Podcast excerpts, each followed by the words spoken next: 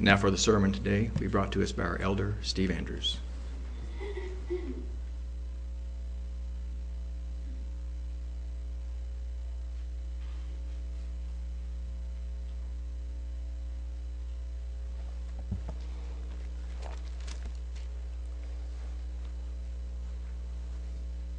For many years, I would grab a cup of coffee from the house or go to Quick Trip and get a cup of coffee, and just this little short twenty-minute drive to work, turn the radio on, listen to the local news, and zip right there and get busy. Well, my world has turned upside down. Now I still get the cup of coffee, but I have double the time in the car. Now when I listen to the local news,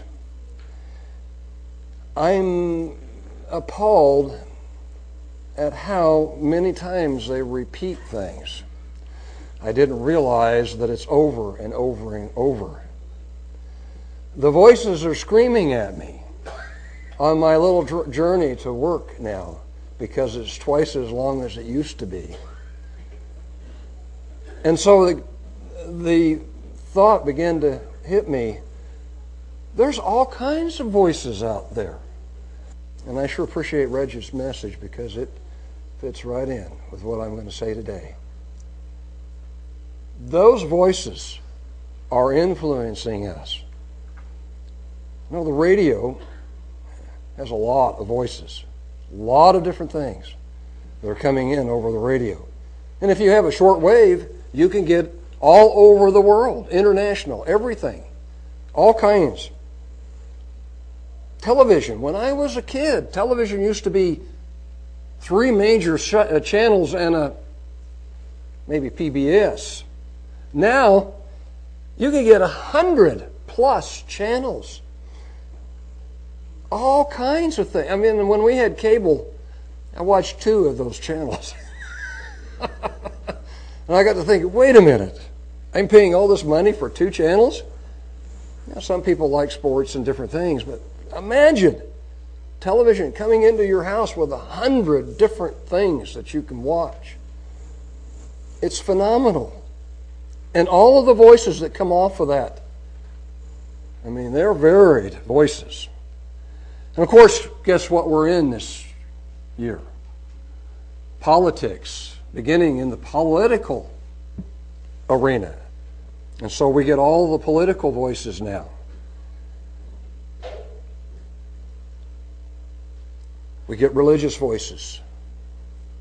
And of course, all of us are attached to the internet and cell phones.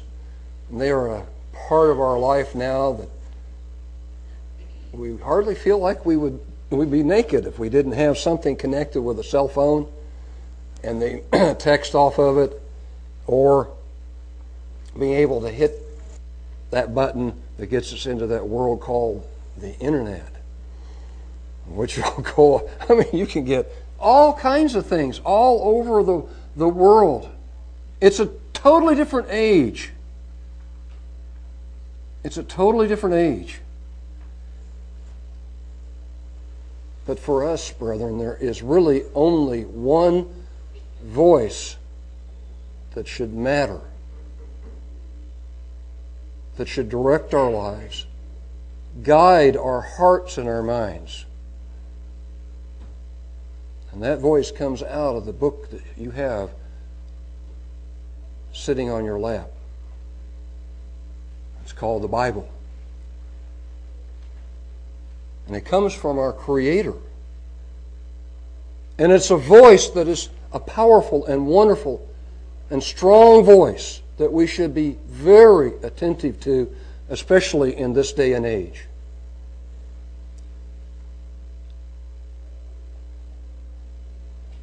Our Creator had a very special relationship with a nation called Israel. And He was particularly upset with that nation because they wouldn't listen to Him.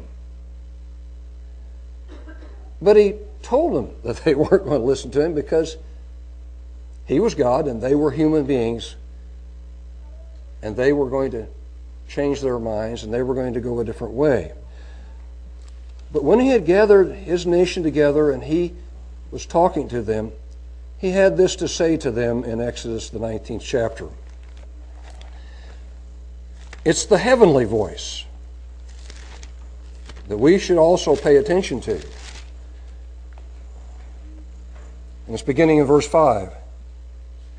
He says, now therefore, now therefore, if, and like Pastor Gregory has always said, always be cognizant of that word if. If you will obey my voice indeed, and keep my covenant, then you shall be a peculiar treasure unto me above all people, for all the earth is mine. And you shall be unto me a kingdom of priests, a holy nation. These are the words which you shall speak unto the children of Israel. If you will obey my voice.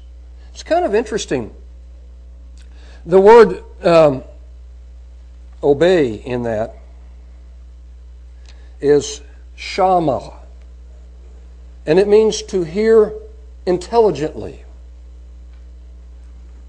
Well, you know, the old cartoons where there's somebody speaking over here and it's coming in this ear and going out that ear. It's sometimes the way that we listen, isn't it? We don't pay attention to what is being said, or we don't listen when we're reading what God says.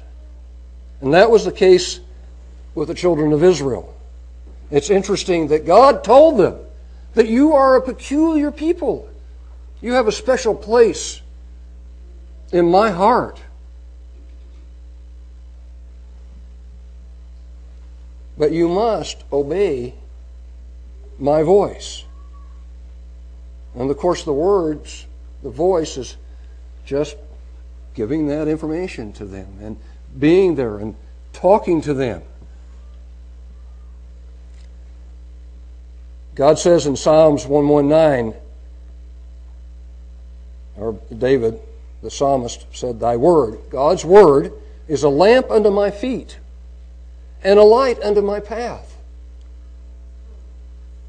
This is the this book is so very wonderfully written. It is one of a kind. It can teach, guide, lead, encourage, strengthen. Anything and everything that a physical human being needs is voiced in God's holy word.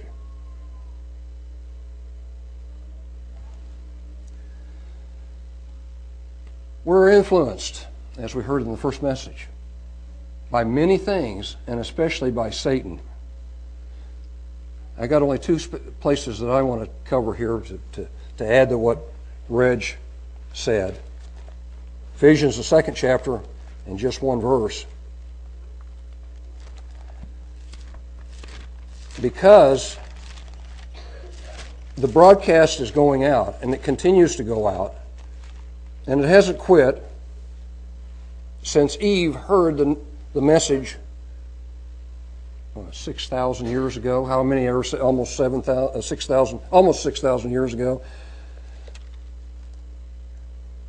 It says in verse two, Ephesians two, verse two, where in time past you walked according to the course of this world, according to the prince of the power of the air, the spirit the spirit that now works in the children of disobedience.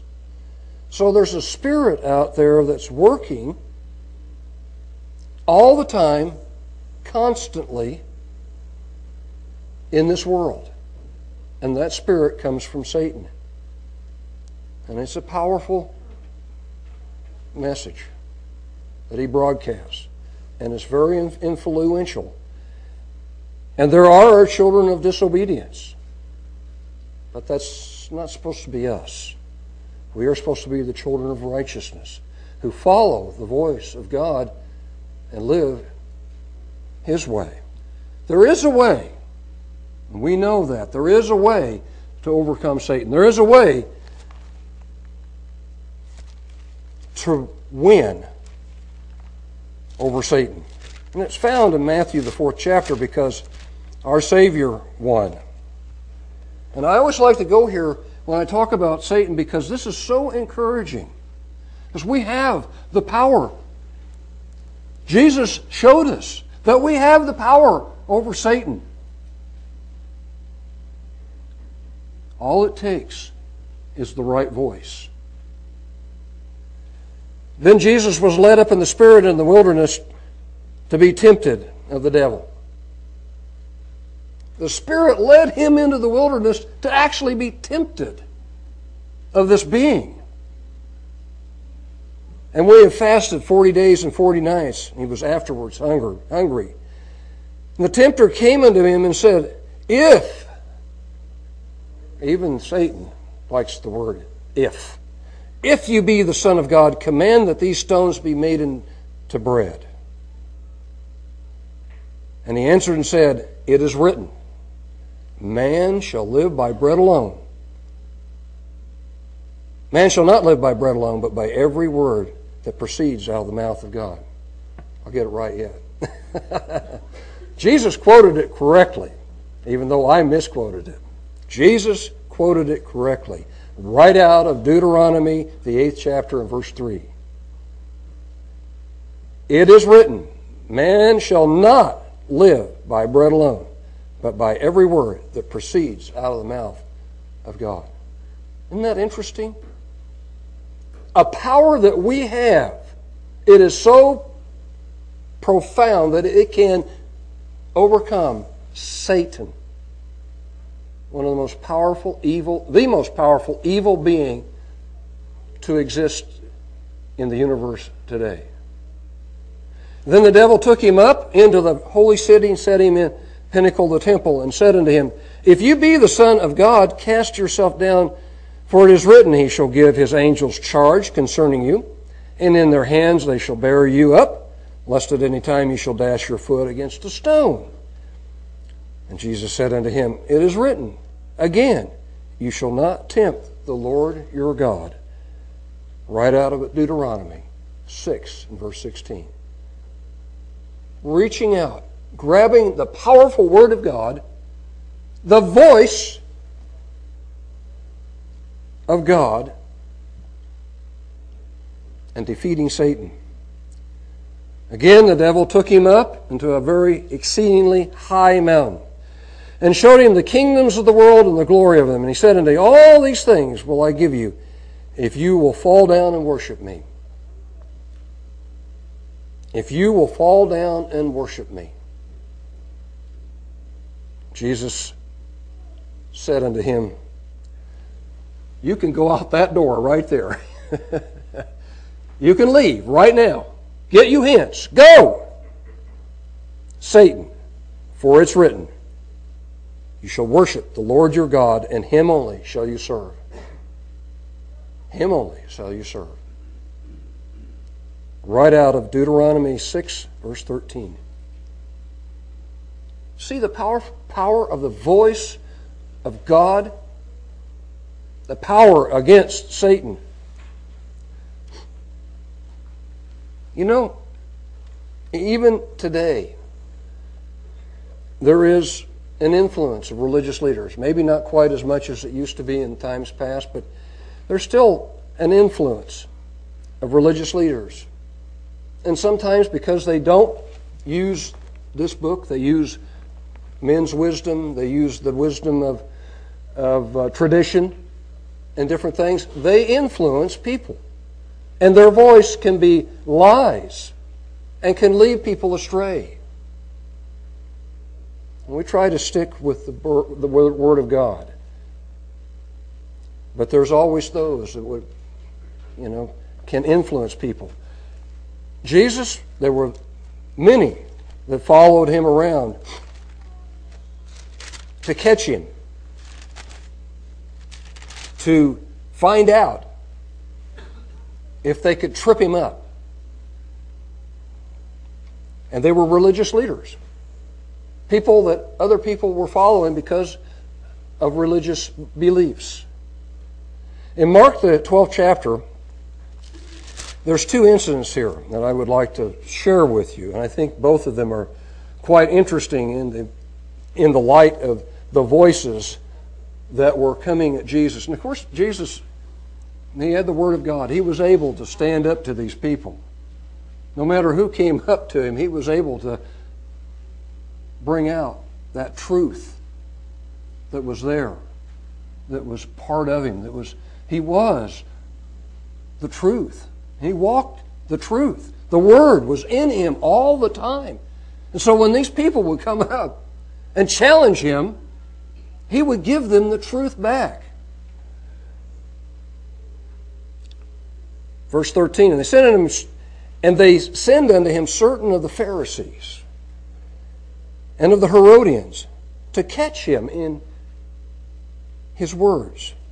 And when they came to them, they said unto him, Master, we know that you are true, and carest for no man, for you regard us not the person of men, but teach the way of God in truth. Is it lawful to give tribute unto Caesar or not? See how their crafty little question? You know, some of us would, you know, if we got a crafty question like these people gave to Jesus, we we probably, you know, move back a little bit and kind of have to scratch your head. But Jesus didn't. He knew how to answer these people. Shall we give or shall we not give? But he, knowing their hypocrisy, their hypocrisy,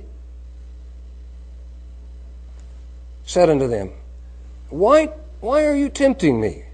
Bring me a penny, that I may see it. And they brought it, and he said unto them, Who is this image and superscription? And they said, It's Caesar's. And Jesus said, and answered unto them, Render to Caesar the things that are Caesar's, and to God the things that are God's. And they marveled at him. A very simple truth. He showed them the truth. Then, lest you think that he got out of that one real easy, then came he unto him the Sadducees, which they say there is no resurrection. So here we have a real conflict. Religious leaders that are denying that anybody is resurrected, even though it's a fact of the Old Testament and everything uh, that is preached in the God, in God's Word. And they asked, saying, Master, Moses wrote, and so they wanted to make it real complicated. They didn't want to just come up and ask him about the resurrection. They wanted to make it really complicated. He said, so here's what they do. Master, Moses wrote unto us, if a man's brother die and leave his wife behind him and leave no children, that his brother should take his wife and raise up seed unto his brother. Now there are seven brethren, and the first took a wife, and dying left no seed.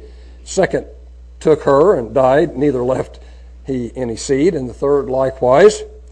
And the seven had her and left no seed. Last of all, the woman died also. Wow. They really wanted to make it complicated. So they said, in the resurrection, therefore, when they shall rise, whose wife shall she be of them? For the seven had her to wife. And Jesus answering said, Do you not therefore err, because you know not the Scriptures, neither the power of God?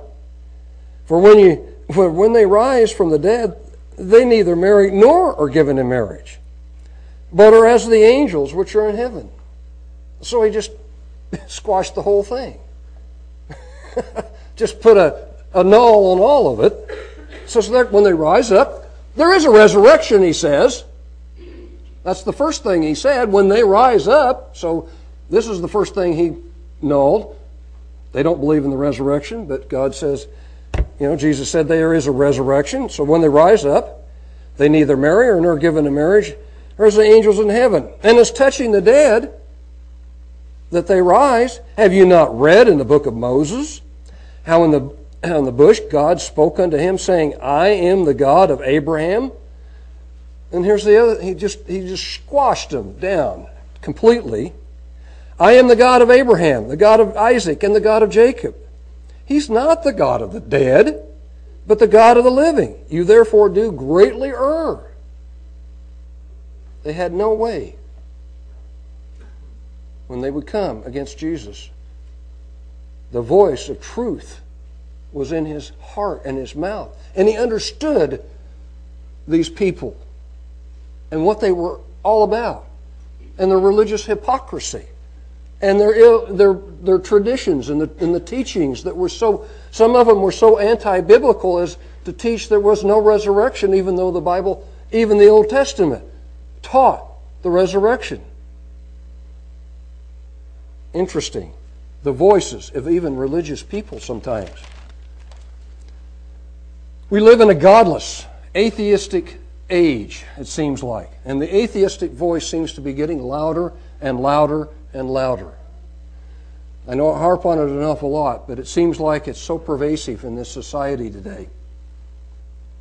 And it seems to be such a part of anything that is produced in Hollywood or anything that comes down to, to us. And it's very hard sometimes to just even want to listen to anything, because it is becoming so pervasive and so, it is so corrupting our society, because it's taking away all the morality, the godly morality. In Psalms, the fourteenth chapter, and I didn't realize it until I looked this up, but this is quoted twice in the Psalms. It's quoted, quoted once in Psalms, the fourteenth chapter. The fool has said in his heart, there is no God. They are corrupt. They have done abominable works. There is none that does good. They are corrupt, and they've done abominable works. And there's none that does good. When they throw out the true God, and they begin to believe that we came from pond scum and other things, there's no limit to what they can do or what they want to do. I mean, they take human D N A and put it in uh, to something like a monster and make it, and they can do that. And God will judge this world because of the things that the scientists are beginning to do. The Lord looked down upon the, from heaven upon the children of men to see if there were any that did understand and seek God. And I think God is looking on us, down upon this nation, to see if there's anyone that's seeking God, that's seeking Him. They've all gone astray. They're all together become filthy. There's none that does good. No, not one. What a situation that would be. Or is it becoming that way in this nation now? I don't know. That's why we need to have a good, solid grip on God's Word and hear His voice and obey His voice, and not allow us to go astray just to prove the same thing was in fifty-three, Psalm fifty-three. Verse one, the fool has said in his heart, there is no God. Corrupt are they, and have done abominable iniquity. There's none that does good. It must be very important when God repeats it, or has it repeated in His Word. The fool. Today, there's many of those in this society. While we're in Psalm, let's go to Psalm nineteen. Verse one.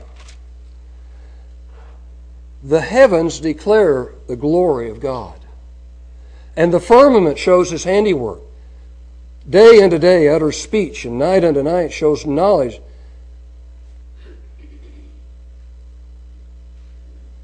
The point is, the heavens declare the glory of God. Verse one. And of course, Job, the thirty-eighth chapter, at the end of his dissertation, and all the things that were said, God chastises him in verse one. Then the Lord answered Job out of the whirlwind and said, who is this that darkens the counsel by words without knowledge? And that's what I think of atheists and evolutionists. They're scientists that study and deny. They deny the facts. They deny the truth. They see it. They deny it. And they are the ones who darken counsel by words without knowledge. Gird up now your loins like a man, for I demand you, and answer you me. Where were you when I laid the foundation of the earth? Declare if you have understanding. Now, scientists have been trying to figure out why this exists in the first place. This marvelous place that we exist on, and the marvelous universe that we see, and all the power that's out there. I mean, there's a tremendous amount of power. We don't even understand the forces completely that are that are that are out in that universe. And yet we want to believe there is no God. Well, God goes on and on and on, and his words of truth finally brought Job to his knees in asking forgiveness for the things that he had been, you know, thinking and saying.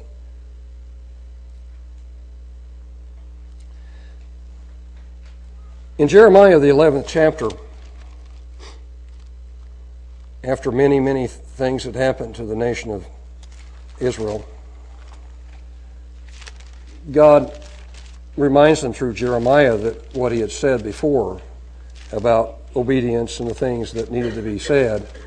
Beginning in verse three, and he said unto them, Thus says the Lord God of Israel, Cursed be that man that obeys not the words of this covenant, which I commanded your fathers in the day that I brought you out of the land of Egypt from the iron furnace, saying, Obey my voice.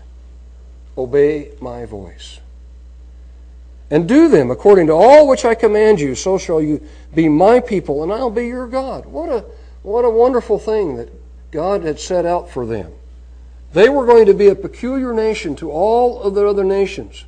They were going to be a shining light, an example to all the world, God's people, that I may perform the oath which I had sworn unto your fathers to give them in the land flowing with milk and honey. And I said, So be it, O Lord. And you said, So be it, O Lord. Then the Lord said unto me, Proclaim all these words in the cities of Judah and the streets of Jerusalem. Hear ye the words of this covenant, and do them. For I earnestly protested unto your fathers in the day that I brought them up out of the land of Egypt, even unto this day, rising early, protesting, saying, Obey my voice. Obey my voice. Listen to me. It's the only voice that makes any difference in this world. For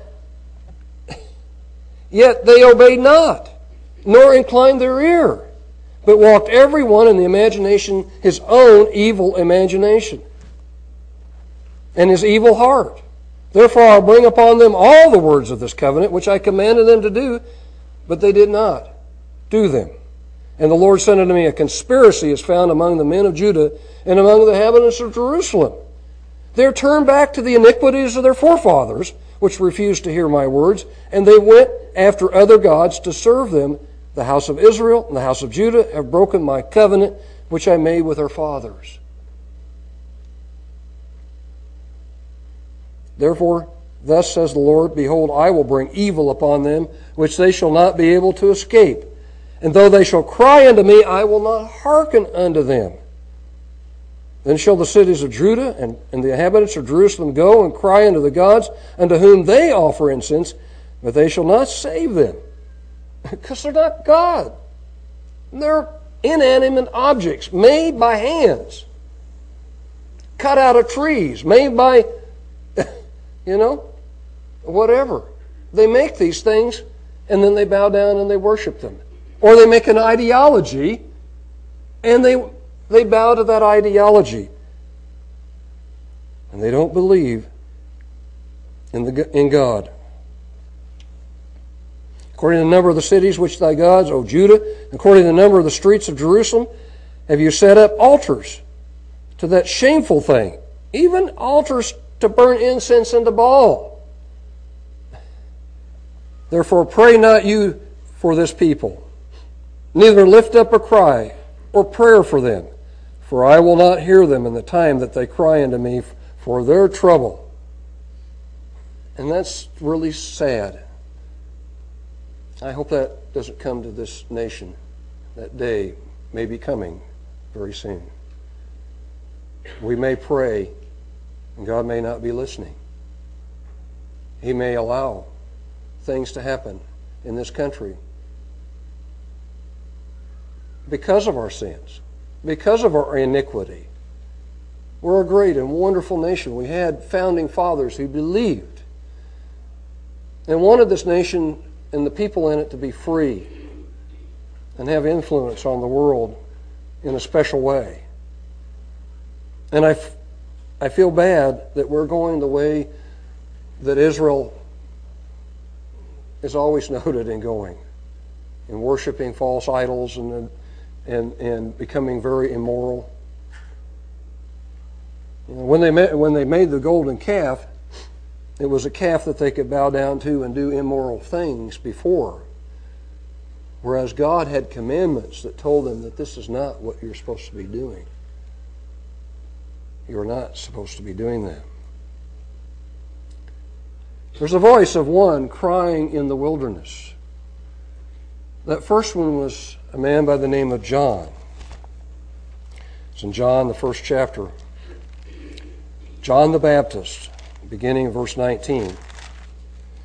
And this is the record of John when the Jews sent priests and Levites from Jerusalem to ask him, "Who are you?" You know, you you would you know you got to expect this from these guys. And he confessed and denied not, but confessed, "I'm not the Christ." And they asked him, "What then? Are you Elijah?" Because of the prophecy. We know in the prophecies in, in uh, Malachi four, verse five, about Elijah to come before that great and dreadful day. And he said, "No, I'm not Elijah." "Are you the prophet?" And he said, "No." Are, are, are you that prophet?" And he said, "No." And they said unto him, "Who are you? That we may give an answer to them that sent us. What sayest you of yourself?" What are you? Who are you anyway? You're out here in these old ragged clothes and, and well, I mean, they were good good quality, but it looked kind of strange. And, you know, he didn't shave or his hair wasn't cut because he had taken that vow. And he was preaching some hard stuff. And so they came out and they asked him, "Well, who are you?" And he says, I am the, I am the voice of one crying in the wilderness. Make straight the way of the Lord, said the prophet Isaiah. And you can go and look at that in, in the book of Isaiah, in forty, verse one. And they which were of the Pharisees, and they asked him and said unto him, "Why baptize you then, if you be not the Christ, nor Elijah, neither that prophet?" And John answered and said, saying, "I baptize with water, but there's standing one among you whom you know not. He it is who's coming after me, is preferred before me, whose shoes latchet I am not worthy to unloose." These things were done in uh, Bethabara, Bethabara, however you pronounce that, beyond Jordan, where John was baptizing. And the next day, that very next day, after John had explained this to them, "I'm not the Christ, I'm not Elijah, I'm the one that's crying in this wilderness. There's so much that needs to be, you know, the, the Christ is coming. The Christ is here." It's interesting that there's voices in this wilderness today that are crying out, the Christ is coming the second time to this earth. Now there may be one man, Elijah, or there may be, I don't know how that prophecy will will pan out or come up, come about. But the Bible does say that there will be another crying in the wilderness, a shaking of this nation, a shaking of the world before that day that Christ returns to this earth, to let everyone know. He said, the next day John saw Jesus coming unto him, and he said, "Behold, the Lamb of God, which takes away the sin of the world. This is he whom I said, after me comes a man which is preferred before me, for he was before me. And I knew him not, but that he should be made manifest to Israel. Therefore I am come baptizing with water, John bore record, saying, I saw the Spirit descending from heaven like a dove, and it abode upon him. And I knew him not, but he that sent me to baptize with water, the same said, Upon whom you shall see the Spirit descending, and remaining on him, the same is he which baptizes with the Holy Spirit. And I saw, and I bore record, that this is the Son of God. The voice of one crying in the wilderness. And we are still crying in the wilderness. We're still crying in the wilderness. This time, when Christ returns, will be with power and glory. The kingdom of God will come. And that's what Jesus, when he began to walk on this earth in, in, in Mark, the first chapter, that's the thing that he preached. The kingdom of God.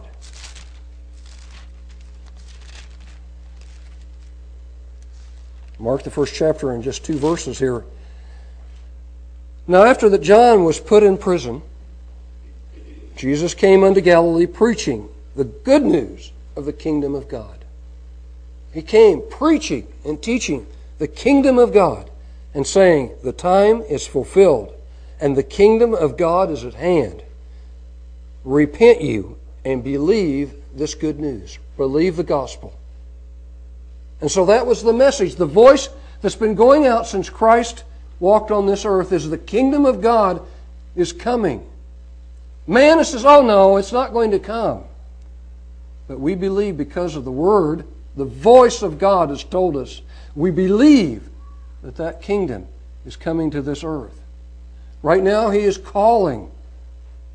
He is calling many people so that we'll be a part of that kingdom. We'll have a position, a service in his kingdom.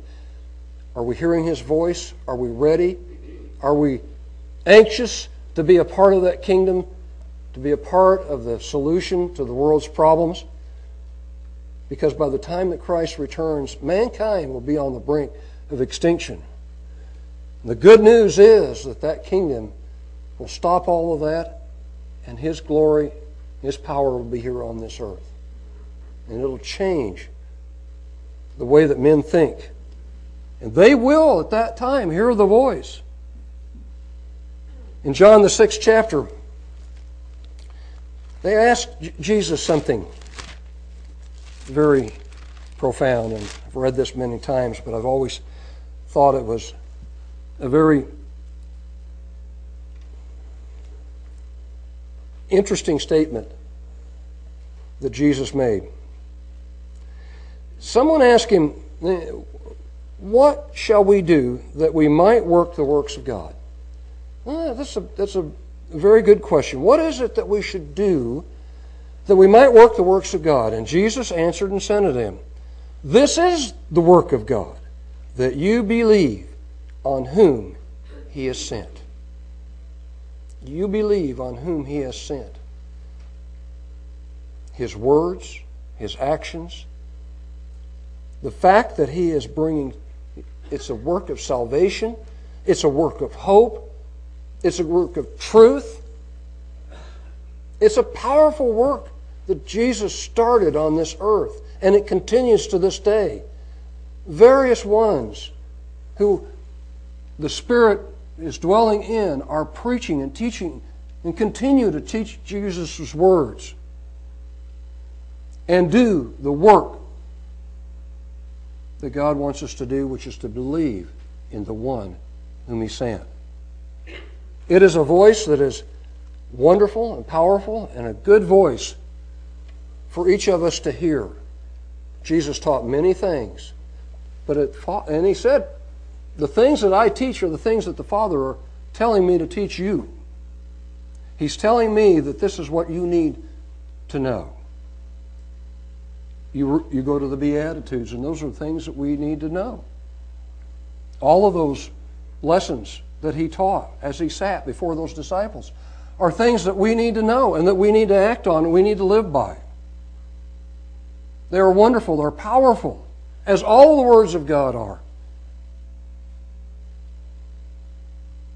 But Jesus' words also have a tremendous effect if they're lived the way that he preached and taught them, and he lived them. So what voice? In Ephesians, the sixth chapter, for those who are young in this room and might be listening,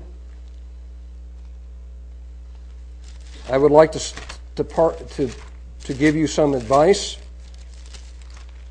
because it's a very good advice for young children.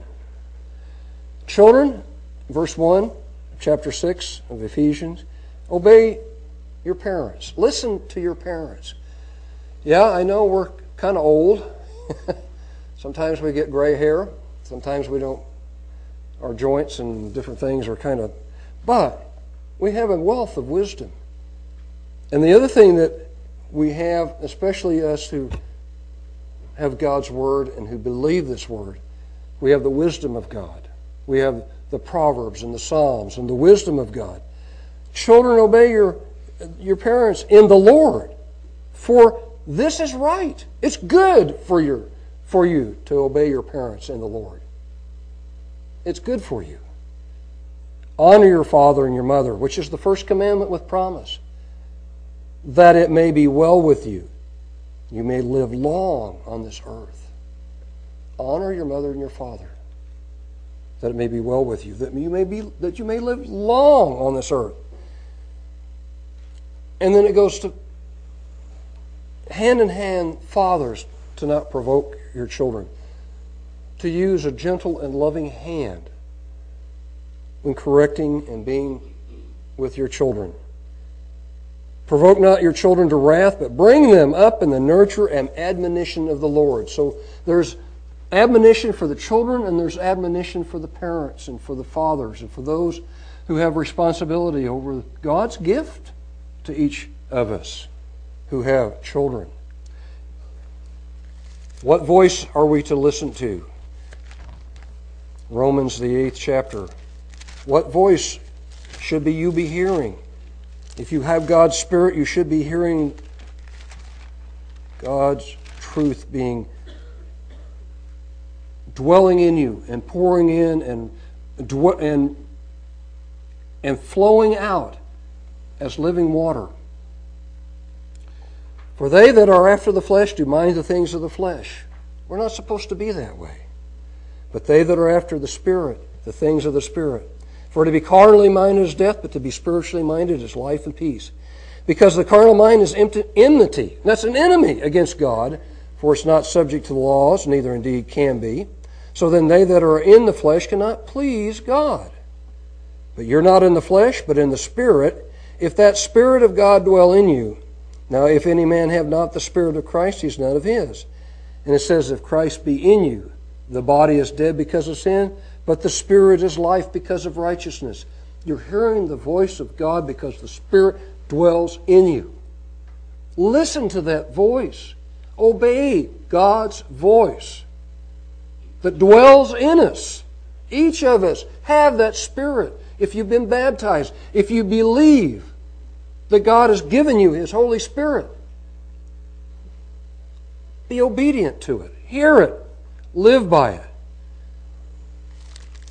And I read this over and over because it's very important that we understand that there is a, there is a spirit in man and there is a spirit in God. And with those together, we have a great understanding. In First Corinthians, the second chapter, it's written, eye has not seen, verse nine, nor ear heard, neither has entered into the heart of man the things which God has prepared for them that love Him. But God has revealed it unto us by His Spirit, for the Spirit searches all things, yea, the deep things of God. It's a voice that's there constantly because it's a spiritual voice that talks to us, that helps us to understand the world that we live in. We're modern people who live in a very um, noisy world. That's all I can say. It's just an extremely noisy world. And you've got to shuffle through all of that and get to the truth. And the only way to do that is with God's Word and through the God's Holy Spirit that dwells in you.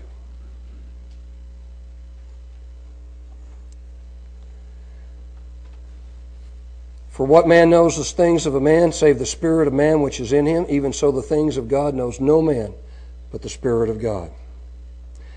Now we have we have not received we now we have received not the spirit of the world, but the Spirit which is of God, that we may might know the things that are freely given to us of God. God freely gives these truths, these fantastic, profound wisdom, truths, freely to His children, who He's calling for a great purpose in His kingdom. In conclusion, there's many voices out there, lots of voices in this world today.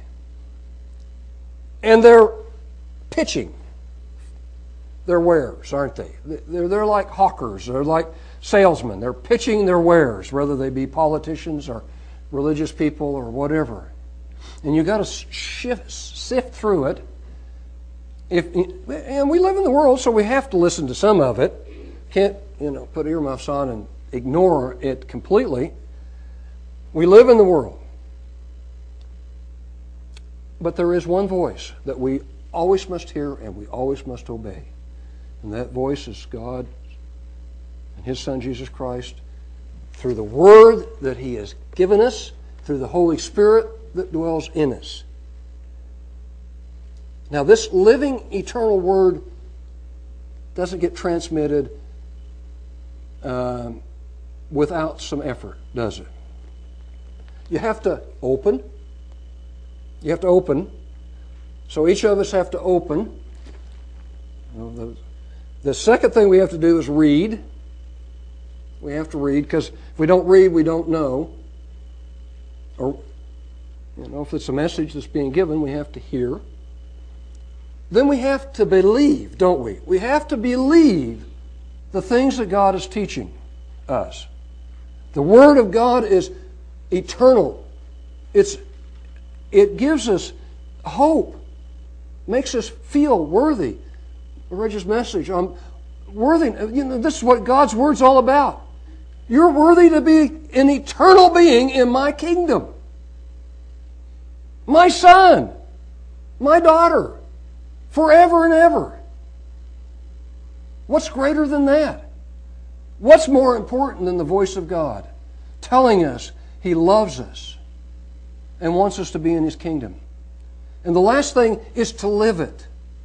Yeah, we can open the book, we can read it, and we can believe, but if we're not living it, we're not showing the fruits that God is performing in our life. So we should be living God's Word. Brethren, there's a lot of voices, but what voice should we be listening to? The voice that matters, the voice of God.